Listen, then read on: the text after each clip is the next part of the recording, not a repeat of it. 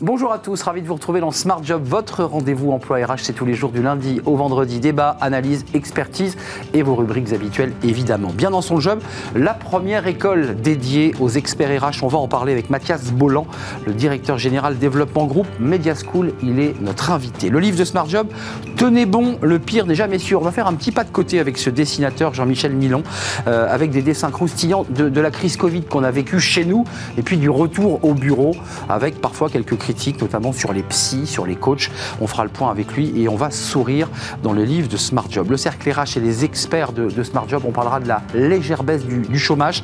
On la commentera, cette euh, baisse à chômage qui eh bien, est revenue au chiffre de 2008. Le flop des élections professionnelles sur les, plateformes, on en parlera, euh, VTC mais aussi euh, livreurs. Et puis les entreprises, celles que les étudiants apprécient, bien un classement, il n'y a pas de doute. Le luxe et l'aéronautique sont plébiscités. Puis on terminera notre émission avec Fenêtre sur l'emploi et on parlera de l'égalité des chances à travers eh la société Bruce. Et son fondateur sera avec nous, Adrien Morera. Il sera à la fin de notre émission. Voilà le programme, tout de suite, c'est bien dans son job. Bien dans son job, avec Sagid Talentsoft, la solution intégrée de gestion des talents.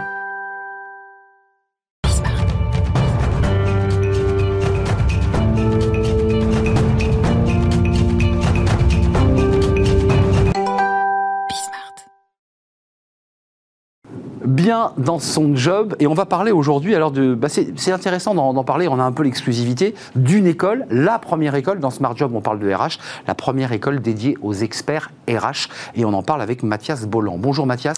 Bonjour Eric. Ravi de... Moi c'est Arnaud. Arnaud. Eh ben, écoutez, pourquoi pas? Eric, ça va bien aussi. Je trouve que c'est bien aussi Eric. Eric, c'est bien, mais moi... deuxième prénom? Alors, euh, moi c'est Raymond. Malheureusement là, c'est mauvaise pioche. Non. Euh, Mathias, euh, restons sérieux deux, deux secondes. directeur général développement groupe Media School. Le groupe Media School, euh, on, va en dire quelques mots. C'est vous qui allez piloter la création de cette, école Talent Management School. D'abord quelques mots sur Media School, groupe d'écoles très varié. Hein. Absolument, mais pas que. D'abord, donc, le groupe Media School, créé par Franck Papazian donc, il y a 20 ans, c'est un groupe à la fois de médias, avec trois médias principaux, Stratégie, CB News et le Journal du Luxe, et également en effet des écoles. Donc aujourd'hui, il y a 16 marques écoles. Euh, Talents Management School, c'est la 16e école.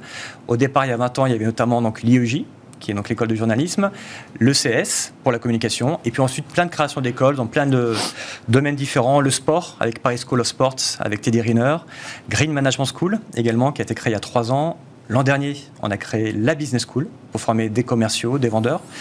Et cette année, donc, on va former euh, également les futurs leaders RH avec Talent Management School. Alors, ce que je trouve vraiment intéressant, c'est quand, quand on benchmark, et vous avez forcément benchmarké, ça n'existait pas. Ce type d'école n'existait pas. Non, en fait, il y, y, a des masters dans des grandes écoles qui existent. Euh, il y a la faculté aussi hein, qui forme sur cette, euh, dans ce domaine-là, mais il n'y a pas d'école vraiment qui sont. non, en fait, ce qu'on a voulu faire, c'était une école créée par les RH d'aujourd'hui pour former les futurs leaders RH de demain. Et, ça, c'est vrai que c'était euh, un domaine aujourd'hui qui n'est, qui n'est pas euh, pris par l'enseignement supérieur, et donc on s'est dit qu'on avait toute notre place là-dedans. Alors, ce qui est intéressant, c'est l'ingénierie, c'est la façon dont vous allez accueillir ces étudiants, comment ils vont être euh, intégrés, implémentés aux entreprises. Et ça aussi, je trouve que c'est extrêmement innovant. Ouais. Ouais, en fait, on... ce qu'on a constaté d'abord, c'est qu'il y avait un vrai besoin du marché. Donc euh, beaucoup de besoins, le marché de l'emploi repart euh, de façon très, très importante. Donc euh, des besoins au niveau des fonctions RH, de tout ce qui concerne également la partie recrutement, des consultants recrutement. Et en même temps, des transformations énormes. Une triple transformation aujourd'hui qui touche les RH. Mm. On en a parlé tout à l'heure. Il y a la partie, bien sûr, environnementale, bien sûr. la partie sociétale, et puis également au niveau technologique, avec beaucoup d'évolutions qui impactent le métier des RH. Et donc, là aussi, on a décidé d'offrir le meilleur des deux mondes, à la fois une partie en présentiel euh, et également une partie en distanciel euh, très importante avec les nouvelles technologies. Alors évidemment, les parents qui, accompagnent euh, leurs enfants ou leurs, jeunes adultes vers des écoles, ils disent mais le niveau des profs, et ça vous y êtes très sensible parce que c'est évidemment toute la force de la formation. Ça sera des RH, on est d'accord hein. Ça sera des RH qui seront en poste. ce sont des, des collaborateurs de nos entreprises partenaires qui aujourd'hui s'associent à nous pour la création de cette école, ce qui aussi est assez innovant. Et donc, non seulement ce seront des professeurs issus de ces entreprises, mais en plus, les formations, elles auront lieu dans les entreprises. Ça, c'est original. Bah, c'est quoi C'est de l'immersion pour vraiment se rendre compte de ce qu'est une entreprise quoi. Total. En fait, nos étudiants seront. Alors, le site, donc c'est 70% en distanciel, ce qui ça aussi est vraiment top parce qu'on peut être euh, lyonnais, marseillais, euh, bordelais et faire la formation euh, l'an prochain C'est septembre, hein, donc là, Septembre. les- là, c'est encore ouvert les candidatures, vous Ah, mais ça, on est en plein dedans. Là, vous êtes dedans, là. On Ça en peut encore s'inscrire. Oui, oui, on peut encore s'inscrire. D'accord, donc On on parfois, il arrive dans les invités disent c'est fini, il n'y a plus de place. Non, non, non, non, non. C'est bon. C'est bon. On est en plein dedans, c'est parfait. Donc c'est pour les étudiants qui ont un, un niveau euh, soit bachelor, soit une licence euh, en RH, euh, ou un niveau même similaire. C'est pour former sur deux ans. M1, M2, D'accord. après avec l'obtention d'un double diplôme, un master européen euh, avec euh, la fédération, et puis un diplôme également sur euh, management des RH. Et, et donc c'est une formation qui a lieu 70% euh, en distanciel et 30% en En présentiel. présentiel. Et le présentiel, c'est là où c'est original aussi, c'est que ça se fait par l'intermédiaire de bootcamp. Il y en a quatre par an, d'une durée d'une semaine chacun, et qui ont lieu dans les entreprises. Et On les là où il y a. On les rassemble tous, voilà. Il y a une chose sur laquelle, que- là aussi, que je trouve très innovante, parce que vous vous appuyez sur les nouvelles technologies, euh, il y a les métaverses. Oui. Alors, euh, comment ça va marcher? C'est-à-dire qu'ils auront leurs avatars euh, dans des espaces métaverses? C'est ça, c'est ça. En fait, on, euh, a génial. voulu pour les RH, bah, comme, comme il y a cette révolution technologique, on a voulu en faire vraiment des RH très modernes et qui se servent de tous les outils. Et en matière d'innovation, évidemment, c'est également un axe de recrutement. Donc déjà, nous, on va recruter à travers le métaverse, à travers des journées portes ouvertes sur le métaverse dès le mois de juin. Et puis également, on va pouvoir faire des formations également sur, euh, par l'intermédiaire du, du, du métaverse. Alors, vous êtes le directeur général de ce groupe Media School, mais vous mettez évidemment les mains à la pâte, comme on dit, pour le recrutement de, de ces futurs, la première promo de la première école, Ouais. euh, Talents Management School. Euh, c'est quoi vos critères? Qu'est- Qu'est-ce qui, fait que vous allez sélectionner quelqu'un ou pas? Son niveau scolaire, mais il y a les soft skills Ouais. aussi, on en parle beaucoup. Bien sûr, bien sûr. Il y a, on va dire le, le premier critère, c'est évidemment euh, la, la motivation et le projet professionnel. En fait, comme ils vont être en alternance sur les deux ans, il faut déjà qu'ils aient un vrai projet. On, on les aide par rapport. euh, en plus, Ah il y a beaucoup d'annonces en ce moment euh, d'alternants en RH, mais, euh, mais ça, c'est important qu'ils- déjà qu'ils aient un projet. Ensuite, le niveau d'anglais aussi, parce que ce sont des postes à vocation internationale. Donc là aussi, il y a un minimum en- au niveau de l'anglais. Hmm. Et puis enfin, évidemment, le dossier euh, et le parcours académique. Euh, il faut évidemment bâtir, quand on fait une école, au-delà du bâti, des lieux où on va s'asseoir ou ouvrir son ordinateur, il faut bâtir les programmes pédagogiques. Ouais. Évidemment, là, c'est l'enjeu, c'est la, la tour de contrôle. Quels sont les choix que vous avez faits? Qu'est-ce qu'on va apprendre dans cette école? Parce qu'il y a aussi des sujets aujourd'hui sur la psychologie, sur le coaching, Ouais. sur les difficultés des salariés, la santé au travail. Tout ça va être traité. Ouais. Deux gros piliers. Le premier pilier concerne la partie euh, tech. Donc la data, l'intelligence art- artificielle, Mm. le métaverse, parce qu'il faut vraiment en faire, euh, faire de ces outils des alliés pour les RH.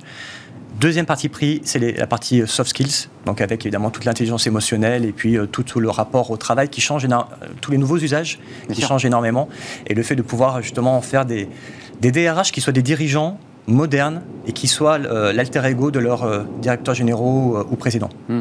Et puis il y a le volet juridique, je m'autorise à en parler, parce qu'il y a non seulement une réglementation qui est très lourde, on, a vu à travers nos émissions euh, l'entretien annuel, euh, l'entretien mensuel, enfin les- les- Ouais. tout ce que le DRH doit remplir, Ouais, euh, l'égalité homme-femme, l'inclusion, enfin c'est un travail gigantesque. Oui, oui, bien sûr, c'est un travail gigantesque, mais c'est un travail en même temps qui accompagne les transformations culturelles. Donc ça, c'est quelque chose d'important. Mais nous, ce qu'on souhaite surtout, c'est que ce soit des DRH justement qui impriment leur marque euh, et qui soient extrêmement déterminants dans les choix de l'entreprise pour pouvoir porter ces sujets et, et non pas simplement que euh, les subir et les, et les véhiculer. Euh, Mathias Bolland, quelques mots avant de nous, nous quitter. Ces étudiants, on l'a bien compris, vont être immergés dans les entreprises, entreprises qui sont vos partenaires. Ouais. Globalement, à l'issue de ce M1 ou de ce M2, ils ont un emploi. Ils l'auront déjà. Ils l'ont déjà, en seront- alternance. voilà, en alternance. Mais pour ceux qui- seront salariés. D'accord. Tous seront en alternance. Tous seront en alternance. Donc derrière, on enchaîne par la Après, formation. on enchaîne, ou alors ils, ils vont bouger, mais ils seront dans les RH et euh, évidemment, ils, ils auront euh, un, un emploi quasiment pour tous. Mm. De toute façon, chez Media School, euh, Franck Papazian a toujours créé, donc notre président, des écoles là où il y avait le marché. Et on est certain que sur la partie clair. des RH, il y a un vrai marché. De toute façon, d'une manière claire, les invités qui viennent nous voir nous disent aussi qu'il y a des tensions sur le recrutement RH. Ouais. C'est-à-dire que les services RH peinent Ouais. parce que ça, objectivement, ça manque un peu d'attractivité ce, ce métier. Il est mal valorisé. Alors que pourtant, c'est un métier magnifique. Mm. C'est un métier qui a du sens, c'est un métier où il y a de l'innovation, c'est un métier où il y a de la compétition, c'est un métier avant tout où il y a de l'humain, c'est un métier où on peut faire des carrières magnifiques, euh, c'est un métier qui est stratégique, enfin, c'est un métier euh, juste magique et donc c'est pour ça qu'on est content de vraiment de créer cette école. Ouais, on est loin du délégué du personnel, Voilà, c'est ça. du responsable du personnel. Euh, et puis c'est vrai que le, le RH fut un temps bien avant le Covid, puisque c'est là où les, ils ont émergé, mais c'était ceux qui licenciaient, ceux qui Ouais. se séparaient de collaborateurs. Enfin, cette question-là est traitée dans l'école aussi, parce qu'il faut aussi savoir le faire. Bien sûr, évidemment, il faut qu'il soit agile. Mais aujourd'hui, quand même, il y a beaucoup de RH qui sont là surtout pour maintenir la motivation, Eh oui. l'engagement des collaborateurs, ça c'est clé. Et puis également des DRH qui puissent attirer des nouveaux talents, des nouvelles compétences dans l'entreprise. Et des DRH qui auront euh, leur avatar sur le métaverse. Mais ça sera quoi Le métaverse de, de Media School ou le métaverse de l'école? Oui, ça sera en fait le métaverse, de, ça sera MetaQuark. Donc ça, c'est un partenariat qu'on a signé avec Quark Éducation. Et, euh, et, donc en fait, on aura notre campus à travers donc, euh, ce métaverse et les premiers campus virtuels. Campus virtuel. Et donc il pourra y avoir des échanges entre les, les personnages. Des échanges à la fois collectifs et puis des échanges également interpersonnels. Enfin, donc ça, c'est juste, bah, c'est une, une, partie de l'avenir. En fait, on essaie vraiment de donner le meilleur des deux mondes, du présentiel ouais. et du distanciel. En s'appuyant sur les, les, deux piliers, le numérique mais l'humain qui est important dans ce métier. Merci Mathias Bolland de nous avoir rendu visite, c'était un vrai vrai plaisir. Appelez-moi Arnaud. J'ai failli dire Raymond, mais non. Non, pas Raymond. Bah, Raymond, c'est mon deuxième prénom, mais ça ne me gêne pas. Hein. C'est vrai qu'il il est, il est, attaché à mon premier prénom. Directeur général développement groupe Media School et cette école Talents Management School rentrée en septembre. Les recrutements, c'est-à-dire là en ce moment, en ce moment, il y a un onglet Media School. Allez donc jeter un œil si vous voulez suivre ce M1, Master 1 ou Master 2. Merci d'être venu nous rendre visite. Merci à vous. La suite de notre programme, c'est faire un petit pas de côté. Tiens, c'est intéressant dans le livre de Smart Job. On, on va, on va pas se prendre la tête. On va essayer de sourire un peu à travers ce livre et on accueille son auteur. C'est tout de suite.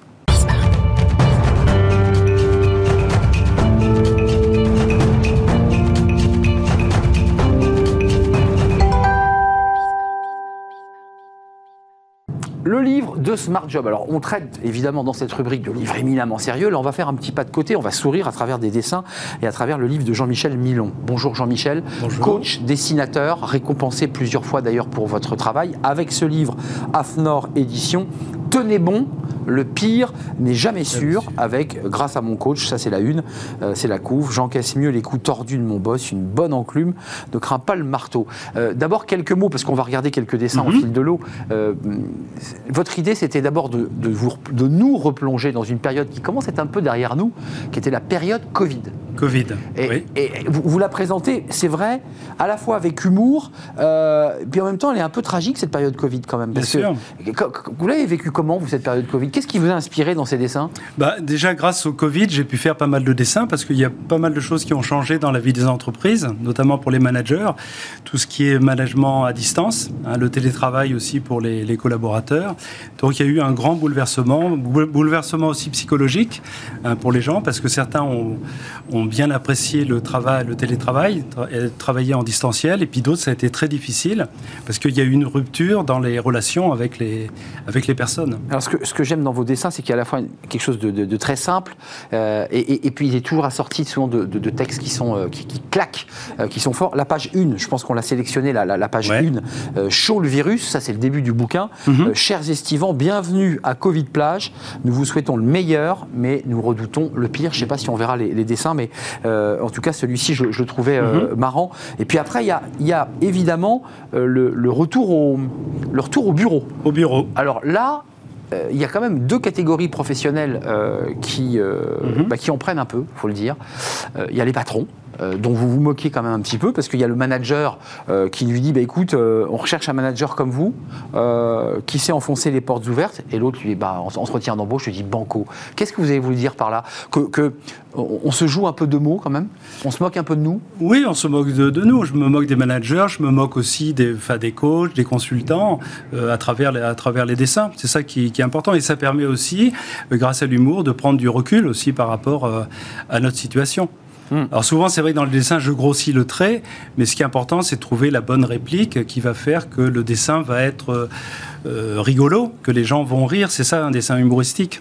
Et à travers le dessin humoristique, ben, on fait passer aussi des messages et ça permet de dire des choses que l'on ne dit pas forcément oralement. Il euh, y, y, a plusieurs autres petits dessins. Il y a deux catégories professionnelles. Il euh, y a le, le, le, patron, bon, là que vous décrivez, mmh. comme ça, les cheveux un peu en arrière, la veste noire. Bon, il a des idées un peu sur tout. Puis il y a deux catégories professionnelles qui prennent un peu cher chez vous. C'est le psy. Oui. Un peu quand même. Oui, oui, oui. Le type, il est allongé, il raconte sa vie, enfin, il essaie de raconter brièvement sa vie, puis la personne lui dit, oui, c'est super intéressant, c'est 250 francs, voilà. euros en l'occurrence. Exactement. Il a dormi en plus. Et il a dormi. Et il a dormi Et il pendant la séance. Voilà. Là, je grossis le trait, bien sûr. Ouais, mais enfin, hein vous le dites. Mais ça coûte cher. Hein, ça, ça coûte cher. Voilà. Il y a les coachs. Vous êtes coach. Oui, je suis coach. Ouais, et, et ouais. les coachs, là, il y en a un qui est accoudé au comptoir là, d'un oui. troquet, puis il dit ah, bah, De toute façon, moi, je me, je me déplace jamais sans mon coach. Et l'autre lui dit Ah, bah, t'as bien raison. Grosso modo, c'est ça l'idée. Ils vous ont fait quoi, les coachs? Ben Moi, ils m'ont rien fait. Euh, moi, j'ai fait une formation de coaching chez Mosaïque International. Mais euh, moi, je trouve aujourd'hui, on parle toujours de coach, tu as raison. On a besoin de coach pour tout, pour l'alimentation, pour se vêtir, dans sa vie professionnelle. Je pense qu'on a tous aussi, à un moment donné, euh, besoin d'un coach. Le coach est là pour, pour aider, pour conseiller, pour prendre, nous aider aussi à prendre du recul dans notre vie euh, professionnelle ou personnelle. Alors il y a un dessin que je trouve assez intéressant. Là encore une fois, vous prenez un pas de côté parce qu'on nous parle beaucoup de bien-être au travail, de qualité de vie au mhm. travail. Et dans vos dessins, bah, vous nous dites c'est peut-être dans la vraie vie, c'est peut-être pas forcément comme ça, dans la réalité. Et il y a ce dessin qui l'incarne, chef, j'aurais besoin de deux jours de congé. Oui. Euh, et, le manager ou le chef qui est derrière son bureau, là, sur son fauteuil rouge, euh, il dit Ok, prenez votre week-end. Mhm. Ça aussi, c'est une manière quoi Qu'est-ce que vous voulez nous dire par là que on se moque un peu de nous là encore une fois? On se moque aussi un peu de nous. Ça veut dire qu'il y a des gens aussi qui sont trop investis dans le boulot. Hein. je veux dire, ils n'ont pas aussi le, temps de respirer, de faire autre chose. Donc là, j'ai aussi grossi le trait parce qu'il y a des personnes qui travaillent ben, du lundi au dimanche euh, inclus. Et donc ça veut dire aussi derrière ça que au-delà du travail, il y a aussi une vie et vous avez intérêt pour votre équilibre euh, à avoir une vie où il y a aussi de la détente, des loisirs, etc.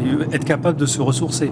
Et puis il y, a ce côté que je trouve assez très, très, très drôle sur l'espèce de rapport philosophique que vous entretenez aux choses avec les mots. Et je cherche le sens de la vie, dit l'un, mm. et l'autre lui répond au, fond à gauche. Là, il y a un peu du coluche là-dedans. Il y a un peu comme ça, une sorte d'autodérision et de dérision un peu grinçante. Il y a de ça un peu chez vous quand même. Oui, il y a ça parce que vous voyez, ce dessin sur le sens de la vie, c'est aussi important. C'est une question qu'on a beaucoup en coaching et les bah, gens souvent se disent mais quel est le sens de ma vie en général, de ma vie professionnelle? Hmm. Et souvent dans les personnes que j'accompagne dans leur transition professionnelle, il y a toujours cette question du sens. Euh, du sens et aussi est-ce que je suis à ma place aujourd'hui?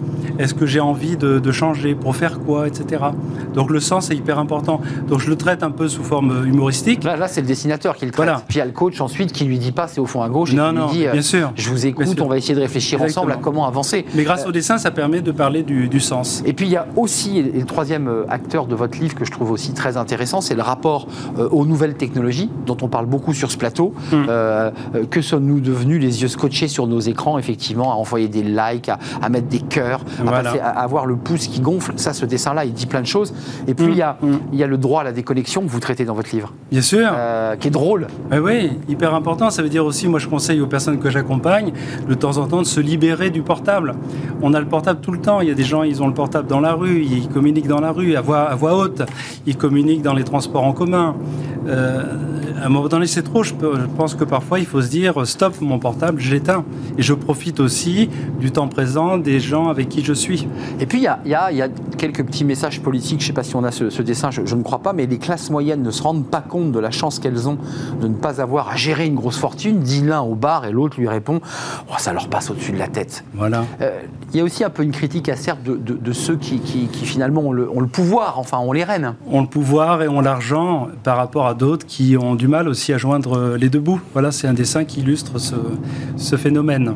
Euh, et, le dernier, bah, qu'on a sélectionné, là aussi, ce sont dans les jargons, les soft skills, tous ces mots et qu'utilisent les coachs d'ailleurs, mm. onboarding, euh, outboarding, et, et, et un mot qui, apparaît beaucoup, beaucoup, beaucoup mm. dans le vocabulaire ici sur ce plateau. T'en penses quoi de la méthode agile? Mm. euh, lui dit l'un. bah, c'est qui ce Gilles? Alors là, ça m'a fait penser évidemment au professeur Tournesol dans Tintin et Milou. Oui. Euh, non, il y, a un peu de ça. Il y a un petit peu de ça, bien sûr, bien sûr. Pourquoi ça vous semble, ce, type de, discussion vous semble quoi euh, euh, Surfaite, inutile bah, Disons, c'est un grand thème. Il y a quelques années, on a lancé la méthode agile. On parlait que de ça. Il faut être agile, il faut vraiment se bouger, il faut être innovant. Et vous pensez qu'on l'est devenu ou pas? Il faut s'adapter. Bon, on en parle beaucoup. Après, est-ce qu'on est devenu Je j'en suis pas sûr. Hein. Et puis, il y a quand même un, deux bandes, page 61 euh, et je ne veux pas non plus euh, spoiler votre bouquin, mais euh, qui est vraiment génial. La France a peur, et là, vous nous faites un truc. Mm. Enfin voilà, c'est le drame, quoi. Il faut construire plus de prisons, un policier derrière chaque citoyen. Qu'est-ce que, qu'est-ce que là, là c'est un peu au-delà du coach, c'est le citoyen qui s'exprime. Oui, c'est le citoyen, bien sûr, parce que c'est vrai qu'il y a eu, surtout pendant le Covid, moi, quand j'allumais la télévision, c'était dramatique. Hein. Donc il y avait que des mauvaises nouvelles. La sécurité, il faut renforcer. C'est pour ça que j'ai grossi là aussi le trait. Il faut avoir des, des policiers, ben, à la limite, un par habitant. Vous voyez, qu'ils soient avec vous, qui vous protègent, etc. Euh, le, coach, le dessinateur aide le coach ou le coach aide le dessinateur? Qui, qui, nourrit qui? Ça s'auto-nourrit mutuellement? Ça s'auto-nourrit. Oui, oui, bien sûr, bien sûr. Parce que ce que vous vivez parfois comme coach, où vous ne pouvez pas faire de l'humour comme vous le faites, Non. vous pouvez vous libérer dans vos livres. Exactement. Le dessin, ça permet moi aussi de me, de me libérer. Et je me nourris aussi de ce que les, les personnes que j'accompagne me racontent. Et souvent, quand je suis en discussion avec des personnes, bah souvent, ça me donne des idées, des idées de dessin, donc je les note tout de suite. C'est ça. Et puis après, une fois qu'ils sont partis, je fais mon petit, mon petit dessin. Euh, vous avez été récompensé, je le disais plusieurs fois, Ouais. en 2017-2018 pour le prix du dessin de presse sur le management. Sur le management. Pour- Pourquoi, ce, avant de nous quitter, pourquoi ce sujet vous intéresse tant Cette thématique, certains dessinateurs travaillent sur l'international, sur les guerres, sur... Ouais. Vous, c'est le management, c'est l'entreprise? Ouais, c'est l'entreprise que j'y suis. Et puis c'est vrai que la matière m'est donnée par, par l'entreprise, par les DRH, par les personnes, les cadres les dirigeants que j'accompagne. Donc c'est un. Et, puis on se renouvelle euh, en permanence. hein. C'est toujours sur le management, sur euh, les thèmes du stress au boulot. Il y a, il y a- il y a plein de, de thèmes qui sont passionnants. Tenez bon, le pire n'est jamais sûr. Euh, écrit, texte et dessin, hein, voilà, on peut le dire, Voilà, de Jean-Michel Milon. Vous êtes coach, je ne l'ai pas précisé, mais dessinateur chez Le Roi Dirigeant. Oui. euh, et auteur donc de, de ce livre édité chez Afnor Édition que vous trouverez évidemment dans les meilleures librairies. Il vous a pris combien de temps à écrire, ce- à faire ce, ce livre? Euh, bah, je- en fait, je fais des dessins tout au long de l'année. Ouais, puis après, je fais une sélection. Après des- Et après vous triez ce dessins. qui vous semble le mieux. Exactement, par Donc en fait tous les jours vous faites un dessin. Quasiment tous les jours. On aurait tellement aimé que vous nous fassiez un dessin, Eh oui, euh, l'émission. Smart Job, comme ça on aurait Et pu. peut-être qu'on pourrait euh, voir certains dessins. euh, je ne sais pas si c'est possible. Euh, certains dessins. Sur, sur écran. On, on les a vus. Ah d'accord. Ils sont passés. Ah, d'accord. oui, oui, oui, oui, oui. La couverture de votre livre est passée et puis on Oh, a vu un florilège, un certain nombre de dessins qu'on a commentés ensemble. Merci Jean-Michel Merci d'avoir rendu visite. On fait une courte pause et Mhm. on va retrouver les experts de Smart Job pour balayer l'actualité, le chômage évidemment, euh, mais aussi euh, les élections professionnelles chez les salariés des, des plateformes. Et puis on parlera des entreprises que plébiscitent les étudiants. On fera le point avec les experts juste après la pause.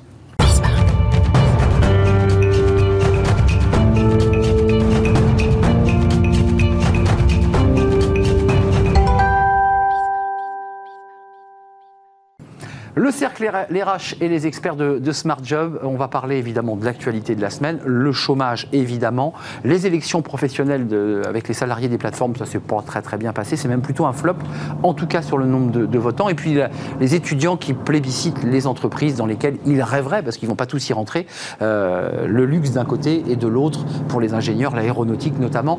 On va en parler. Commençons par le chômage et commençons par euh, vous présenter nos, nos invités. Marine Malansard, comment allez-vous? Bonjour Arnaud, très bien, merci. Bon, c'est formidable, vous avez le sourire, directrice générale du cabinet Ariséal et vous travaillez toujours euh, intensément sur la décision, La prise de décision. la prise de décision. Olivia Copin est avec nous. Bonjour Olivia, euh, fondatrice de Juste Business, enseignante au CELSA, ravi de vous accueillir. Et Jean-Michel Garrigue, bonjour Jean-Michel, directeur associé en charge des RH de BLB Associés. Commençons par le, le chômage et les chiffres du, du chômage. Euh, bah, le, le chômage bah, baisse pas vraiment, il baisse légèrement. Bon, enfin, on n'est pas sur une, grande baisse du chômage. Est-ce que, je vous pose la question et je vous la mets sur la table, est-ce que vous avez le sentiment qu'on a, atteint un peu le, plafond de verre? Est-ce qu'on est arrivé euh, au bout? Parce qu'on nous parlait de plein emploi à 5,5, là on est à 7,3. 5,5 de plein emploi, et on sent que c'est difficile. Vous y croyez? On peut encore aller plus loin, Marine? Euh, pour moi, non. On arrive à un point euh, d'équilibre et même, euh, il semblerait, d'après la création de richesse que fait la France, qu'il y ait, en fait, pendant la crise, il y a eu 400 000 emplois qui ont été pourvus dans les deux dernières années. Or, la richesse créée est identique à celle de 2019. Donc, en fait, les entreprises semblent faire des rétentions d'employés.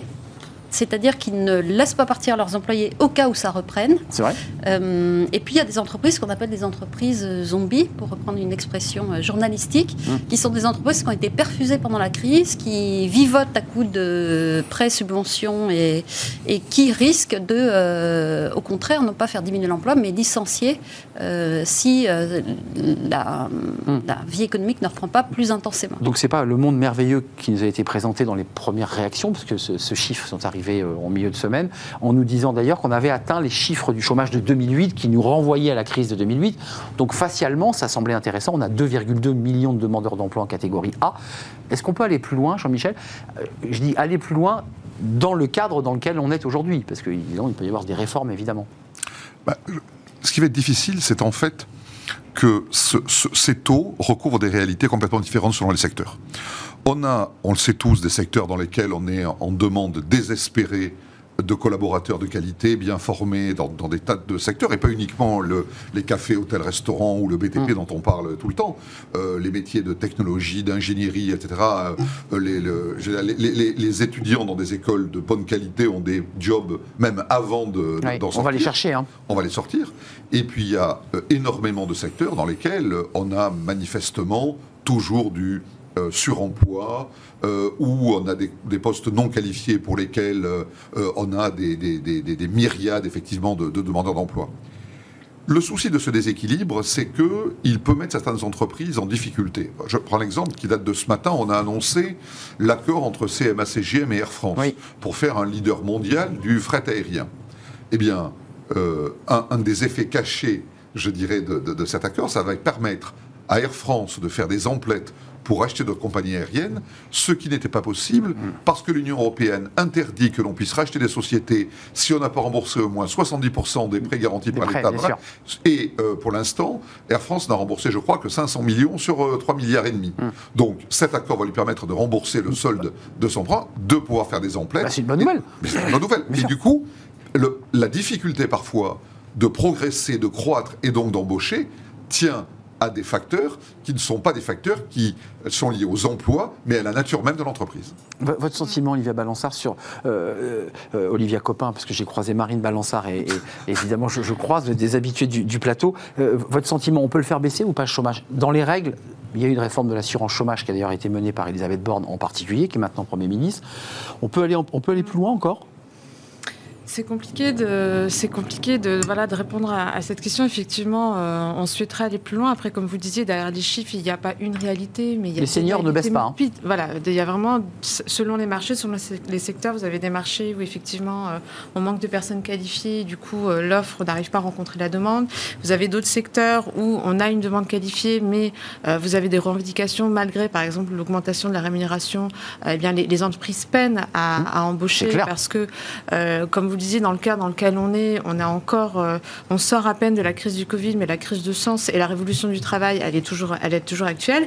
Et puis il y a d'autres secteurs où finalement tout, tout pourrait être réuni pour que, pour que ça fonctionne bien, mais il y a cet effet psychologique de sortie de crise du Covid, cet effet psychologique de la guerre en Ukraine qui plane quand même sur l'économie, on est en tenaille, qui fait qu'on est quand même dans un plus une logique de rétention, euh, de d'économie, plutôt que de se dire, euh, bah voilà, on réaccélère. On réaccélère. Hmm. Donc c'est, enfin, la reprise était très forte après le Covid. Hein. il y a une accélération incroyable. incroyable euh, vous vous souvenez des, phrases, et je ne sais pas si la, Première ministre, la Première ministre va enclencher cette réforme. On a parlé de la réforme des retraites, bien sûr, mais de la réforme du RSA, euh, avec ce vivier de, personnes qui étaient en fin de droit, qui touchent le RSA, un peu plus de 500 euros. Et il avait été évoqué pendant la campagne l'idée de, bah, de les remettre non pas au travail, mais en mouvement à travers une vingtaine d'heures. Donc ça avait été évidemment un sujet de polémique par euh, les, autres candidats. C'est une piste aussi d'aller chercher ces, salariés qui furent des salariés et qui sont aujourd'hui euh, à 500 euros par mois et, qui, et qui peinent.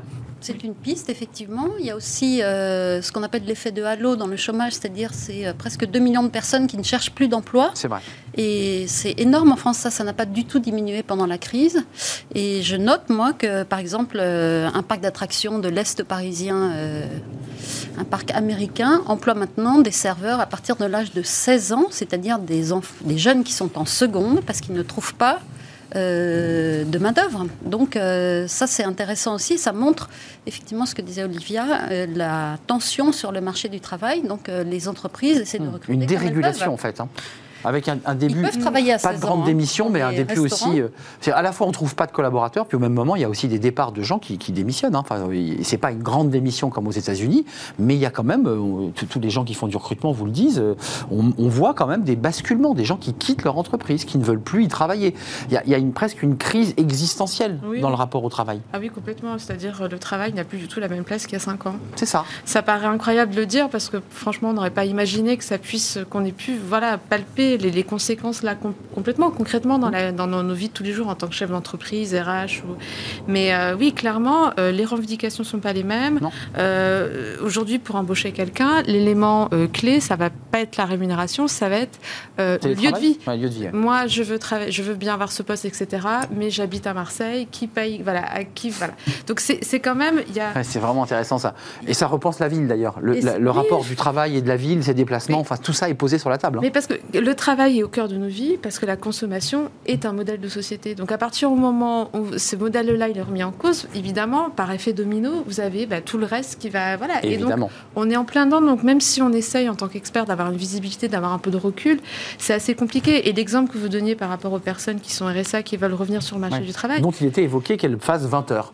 Mais c'est vrai qu'il y a aussi la double peine du chômage, c'est-à-dire que bon, on, se, on, se, met en retrait, donc Mmh. euh, on n'arrive pas toujours à, à, à, trouver le poste euh, en adéquation avec. On s'isole même parfois. Et voilà, et la difficulté, ça va être l'isolement, Mmh. c'est la perte de confiance en soi, c'est et puis aussi, euh, il y a aussi un vrai travail peut-être à faire du côté des employeurs, c'est que euh, un profil qui est au chômage depuis deux ans, c'est pas très bankable. Donc on voit bien que plus les gens sont au chômage, moins ils sont désirés sur le marché ah du bah, travail. Plus le temps passe, plus la durée de chômage dure, plus on, on met du temps à revenir voilà. sur le marché de l'emploi, ça c'est sûr. Donc ça aussi, il y a peut-être une réflexion à faire là-dessus pour changer un petit peu la, la, la vision sur ces, ces données-là et donner plus de change à ces personnes qui sont Marine Balançard, isolées depuis. Une réaction oui. et après on parle des syndicats parce que tout ça vient faire aussi écho à des salariés qui quittent l'entreprise et des syndicats qui d'ailleurs euh, ont, ont, de moins en moins de notoriété dans les entreprises. Un oui, mot sur cette question dirais, du, du, chômage. Oui, je dirais qu'il y a un rebond quand même dans le chômage des seniors, Oui. les 50-54 ans. Euh, Léger hein, à sur les chiffres. là. travailler Ouais. beaucoup plus, Ouais.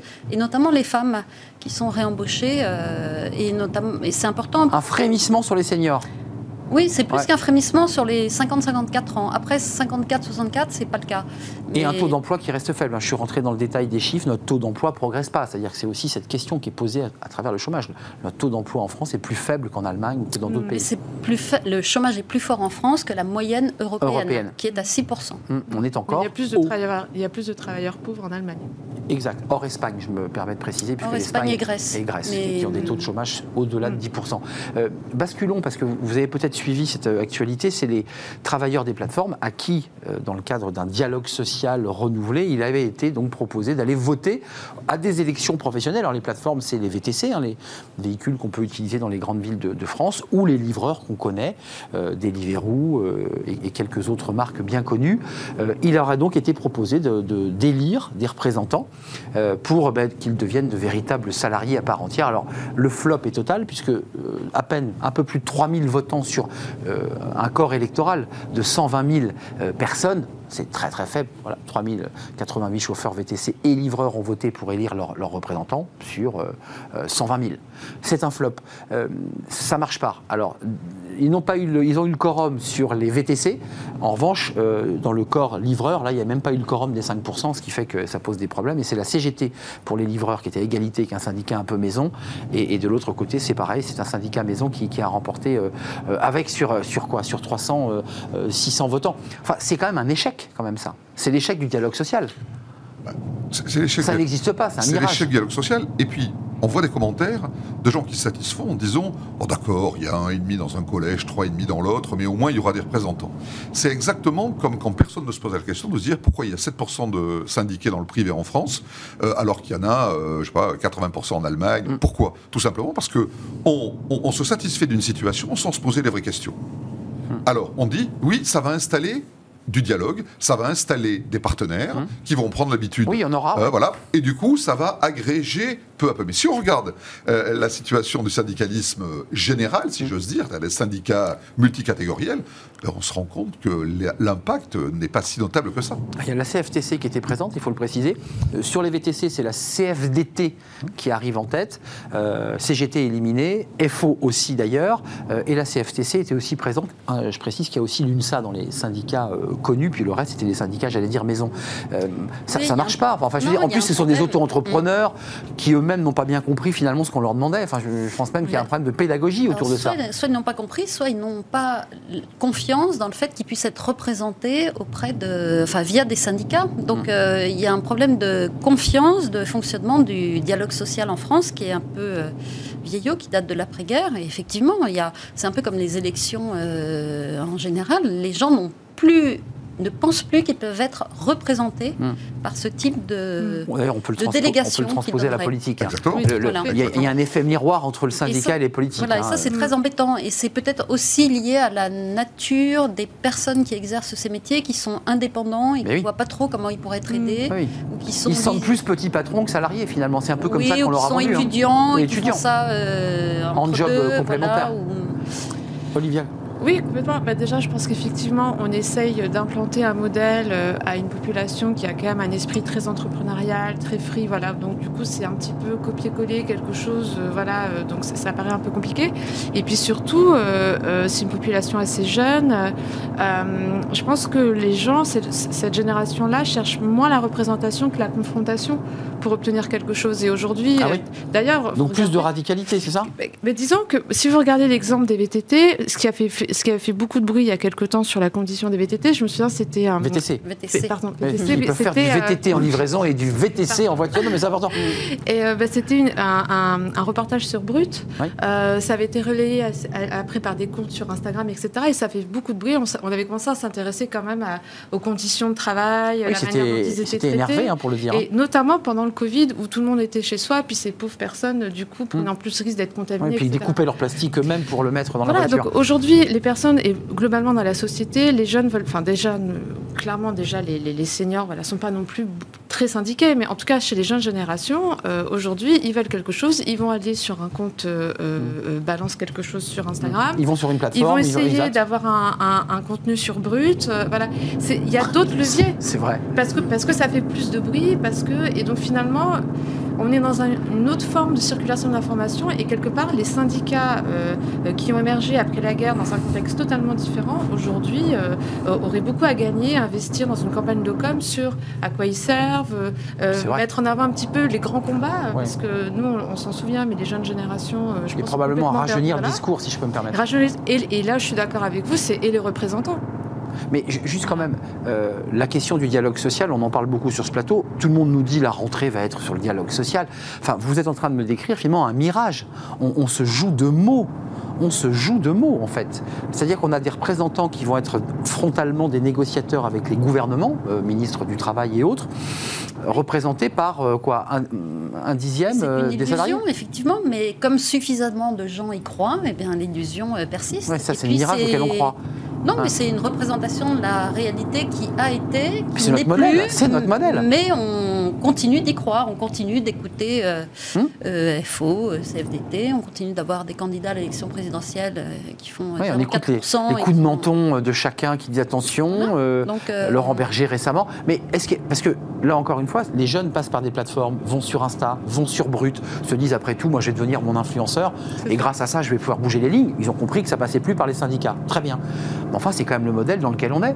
Il faut le casser, ce modèle, ou pas? Est-ce qu'il faut le réinventer à l'aune du numérique euh, Mais oui, je pense qu'il y a oui. Parce que pour revenir même aux jeunes, aujourd'hui, les jeunes, ils sont peut-être pas syndiqués, mais ils vont aller filmer leur patron, ils vont prendre des Exact. photos, des voilà, et ils vont, ba- ils vont, ils vont diffuser l'info. Hum, On- trouve ça bi- Mais regardez juste ou pas Glassdoor. juste. Le succès de sites comme Glassdoor et d'autres, il y a- Ouais. ce n'est pas le seul. On note euh, où, où on note, euh, où à la fois. Enfin, je trouve qu'on est aujourd'hui vraiment dans les injonctions contradictoires. Oui. On va à la fois avoir des gens qui sont assez détachés euh, de l'entreprise, du travail, qui veulent un équilibre meilleur entre vie privée et professionnelle, qui se voient très bien en prestataire de services, facturant euh, leur Mmh. prestation à l'entreprise, et puis disant ben, quand j'en ai assez, je m'arrête, je vais faire autre chose, etc. Et puis par ailleurs, ce sont eux qui alimentent des sites comme Glassdoor où en permanence on va noter les entreprises, etc. Que font, C'est les, que font les entreprises? C'est toujours comme ça. Alors après, les entreprises montent des campagnes en interne pour susciter des commentaires sur Bah, évidemment. permettant de remonter, etc. Il y a en permanence une quête de l'adaptation de l'offre et de la demande. On parlait tout à l'heure, vous parliez des, euh, de, de- de tout ce qui Enfin, on essayait d'en parler parce que le bruit est assez les, fort, là, il faut les le dire. Jeunes, euh, les jeunes qui s'adaptent. Regardez un truc moi, qui me fascine, je, je n'y ai jamais recours, mais euh, la livraison, par exemple, euh, à domicile de denrées alimentaires. Oui. Euh, maintenant, c'est dans les nouveaux entrants celui qui va battre le record pour apporter le plus vite. Plus vite, ouais. Voilà. Deux minutes, cinq minutes, dix minutes. Moi, je trois minutes. Qui dit mieux, etc. Enfin, c'est absolument dingue. C'est de la folie. ouais. C'est de la folie. Oh, cette quête en permanence de l'adaptation. Enfin là, ouais. Vous de- soulevez aussi de le rapport du consommateur et, et du salarié. C'est-à-dire qu'on est consommateur, Mais- on est citoyen, puis quand on est consommateur et qu'on veut manger vite, on les veut en deux Mais ce minutes. sont les mêmes. Euh, Je- Mais ça, justement, ça on est à la fois, Ouais. on est à la fois dans la quête en disant euh, euh, euh, le bio, l'économie, euh, euh, il faut absolument respecter la planète, la diversité, l'écologie, etc. Et puis ce sont parfois les mêmes qui vont euh, euh, appeler euh, un livreur pour qu'ils viennent de 5 minutes après euh, livrer de quoi manger, etc. Je trouve qu'on est dans un monde de plus en plus fou de ce point de vue-là. Marine Balançard, pour conclure, parce que vous, vous avez soulevé un point qui me semble intéressant, Olivia, c'est la percussion de l'impact du numérique, d'Internet, des plateformes, de l'idée qu'on peut communiquer en direct. C'est vrai pour le journalisme, c'est vrai pour tous les métiers aujourd'hui, et c'est vrai pour les citoyens. On continue à jouer avec ce modèle social qui, n'est qu'un mirage, où on fait venir deux, trois caméras pour filmer euh, ce tour de table, où on dit, tiens, on va commencer les négociations, je ne sais pas, sur les retraites. C'est une image typique. Bon, voilà, on se fait ce tour de table, euh, la ministre euh, présente. Mais tant que le mirage fonctionne et que l'illusion marche et qu'on est suffisamment à y croire, et je pense que chacun d'entre nous, nous respectons les syndicats, et même s'ils sont faiblement représentatifs, il n'y a pas de problème. Mais il est vrai que pour influencer une entreprise et la faire changer, pas il vaut mieux un bon reportage sur Brut ou euh, un shaming Ou sur les Mmh. réseaux sociaux. Qu'aller voir son, le syndicat de sa Ou société. qu'un qu'aller reportage dans voir- Cache Investigation avec Voilà, les livreurs, voilà. dont on Donc, voit la euh, réalité euh, nuit ça. et jour dans des Mais conditions le, abominables. mais le dialogue social est absolument nécessaire. Alors, est-ce qu'il faut le faire entreprise par entreprise? Est-ce Eh qu'il oui, eh oui. il faudrait rendre le, le fait de syndiquer obligatoire? Enfin, notre modèle est- Oui. est, construit par branche. Enfin, c'est là où ça se complique. Et puis on a quand même, euh, on a quand même une culture en France où le dialogue social se fait plus souvent dans la rue, en par les manifestations. Je pense que Bah oui. typiquement le dialogue social à la rentrée, on va avoir des manifestations, on va avoir. Ah, c'est pas le dialogue social à la demande. hein. Donc c'est vrai que c'est Ah, bah quand même très contradictoire d'avoir aussi peu de personnes euh, syndiquées Syndiquées. représentées et aussi peu de, de mouvements, de manifestations, de contestations dès qu'il y a un projet de réforme qui est. Mais je crois que ça fait partie de ça malheureusement de notre histoire. euh, Et la capacité d'assimilation des nouveaux entrants est extraordinaire. Il y a quelques années, on a vu apparaître, par exemple, l'UNSA. Qui est un sy- syndicat qui monte, qui était d'ailleurs qui, qui était présent hein, dans, dans le. Quelques années plus tard, on a vu apparaître Sud, Oui, radical. radical. Ouais. Eh bien, aujourd'hui, on a l'impression que ces nouveaux entrants, qui étaient très disruptifs quand ils sont arrivés, Ils sont devenus classiques. ont été euh, euh, voilà, euh, banalisés, Ah oui, si j'ose Parce dire. qu'ils rentrent dans les négos, Ils ils rentrent dans- s'habituent aux Exactement, règles. exactement. Et oui, et oui, la disruption ne marche qu'un temps, notamment pour Sud, puisque Sud s'est mis à négocier aussi, et après tout, à la direction face à elle de la SNCF, puisqu'ils sont très présents à la SNCF. Terminons sur les étudiants. Alors ça, c'est un peu un classique. On a tous été étudiants, on a tous rêvé euh, lorsqu'on faisait nos études, enfin, je, je l'imagine, de, de se projeter dans les entreprises. Alors là, c'est un, un classement avec une méthodo de 40, près de 43 000 étudiants issus de toute la France qui ont répondu au Universum, euh, qui date d'octobre 2021 jusqu'à mars 2022.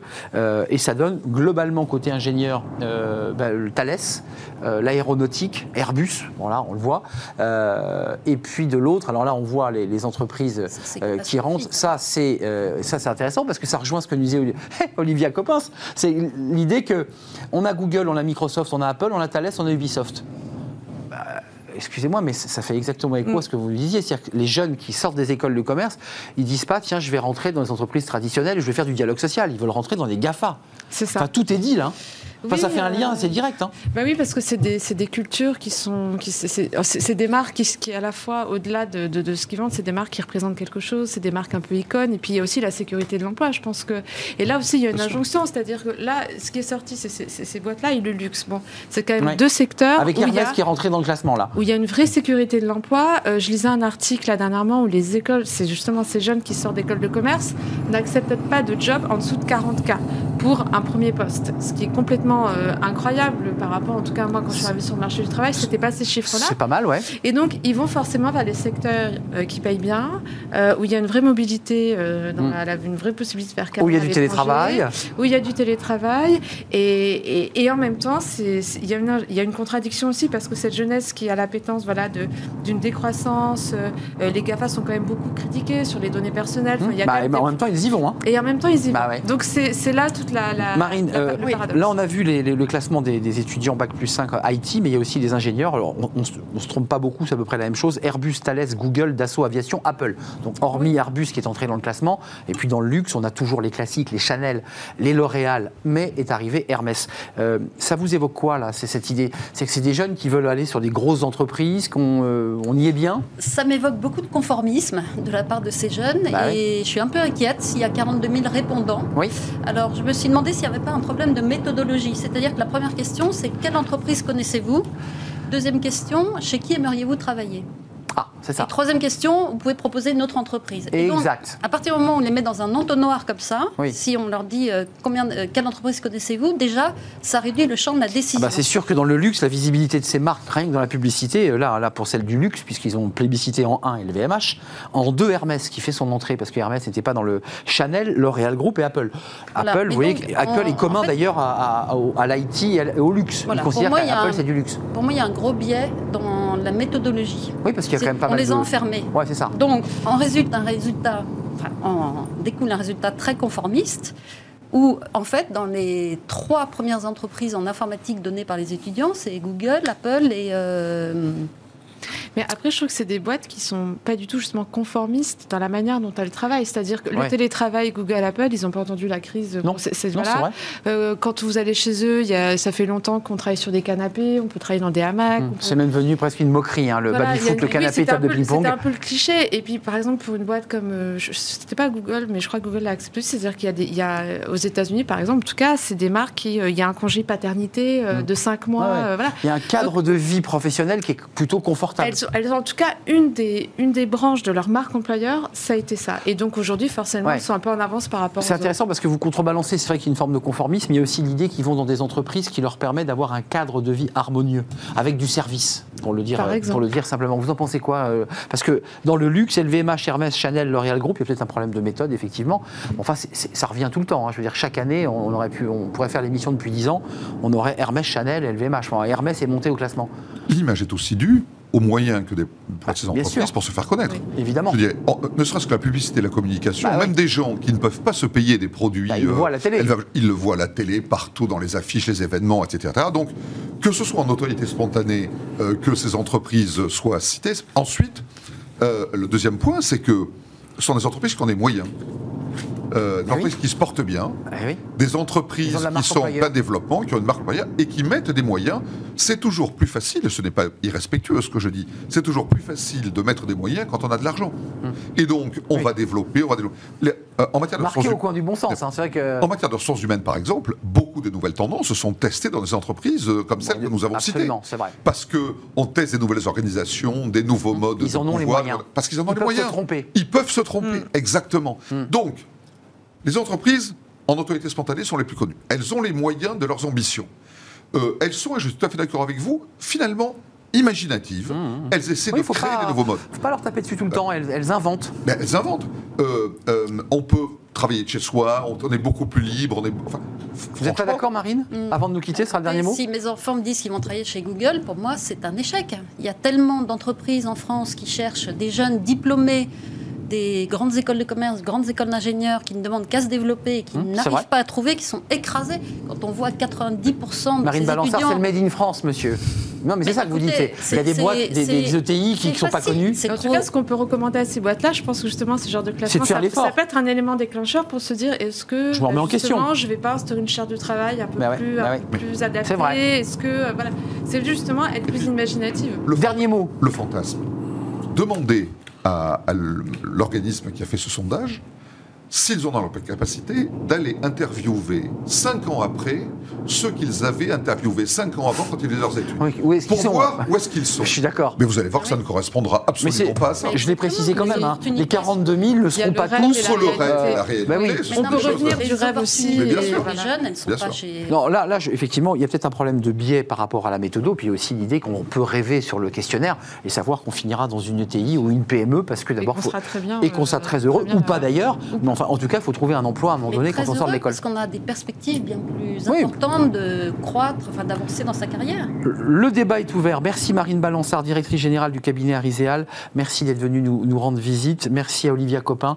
Euh, Just Business, juste business. Je suis surtenté de le dire en anglais, mais juste business, fait simple, faisons simple. Euh, enseignante au CELSA, merci d'être venue. Et puis j'ai merci à Jean-Michel Garrigue, BLB, associé directeur, associé en charge des RH, justement. Merci à vous trois. On termine avec euh, Fenêtre sur l'emploi, une agence de recrutement 100% digitale. Et puis on va parler de l'égalité homme-femme. C'est tout de suite.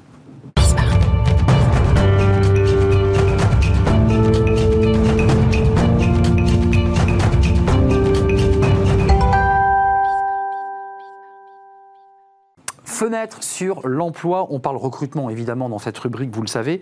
On va parler d'une start-up Bruce euh, et j'accueille son fondateur, Adrien Morera. Bonjour Adrien. Bonjour. Ravi de vous accueillir. Vous êtes le, le fondateur, vous l'avez créé en 2016, cette start-up. Tout à fait. Euh, 100% digital, agence d'emploi 100% euh, digital. D'abord quelques mots sur l'entreprise et sur la création parce que j'aime bien qu'on déflore un tout petit peu l'histoire de nos invités. Vous êtes un invité un peu particulier, un entrepreneur particulier parce qu'avant, vous avez aussi connu une période de sport de haut niveau dans les MMA. Ce qui n'a rien à voir. C'était en parallèle. Ça a D'accord. toujours été en parallèle. Là, vous continuez toujours. Euh, maintenant, j'ai arrêté la compétition. ouais. Mais vous avez été un compétiteur de MMA. Exactement. Ce qui vous permet quoi D'évacuer quand vous créez votre boîte, ça vous permet de vous détendre un peu, de relâcher. Ah, euh, on se détend bien, ouais. On se détend avec le MMA. Exactement, C'est ouais. un sport archi complet. On relâche la pression, on évacue et, Et on oublie tout. et on oublie tout. 2016, vous créez cette entreprise. C'est quoi votre idée à la- au départ? Bah, c'est d'essayer de rendre le marché de l'emploi plus juste et plus efficace. Plus juste parce qu'on considère que sur le marché de l'emploi, il y a malheureusement trop de critères qui sont pris en compte qui ne dev- devraient pas l'être euh, et qui nuisent bah, à une forme de justice sociale, d'équité, de méritocratie. Et plus efficace parce qu'en ayant les mauvaises pratiques de recrutement, malheureusement, on nuit à la performance des, des entreprises. On crée des, procès de recrutement qui sont trop longs, qui sont fastidieux et qui ne correspondent plus au monde actuel.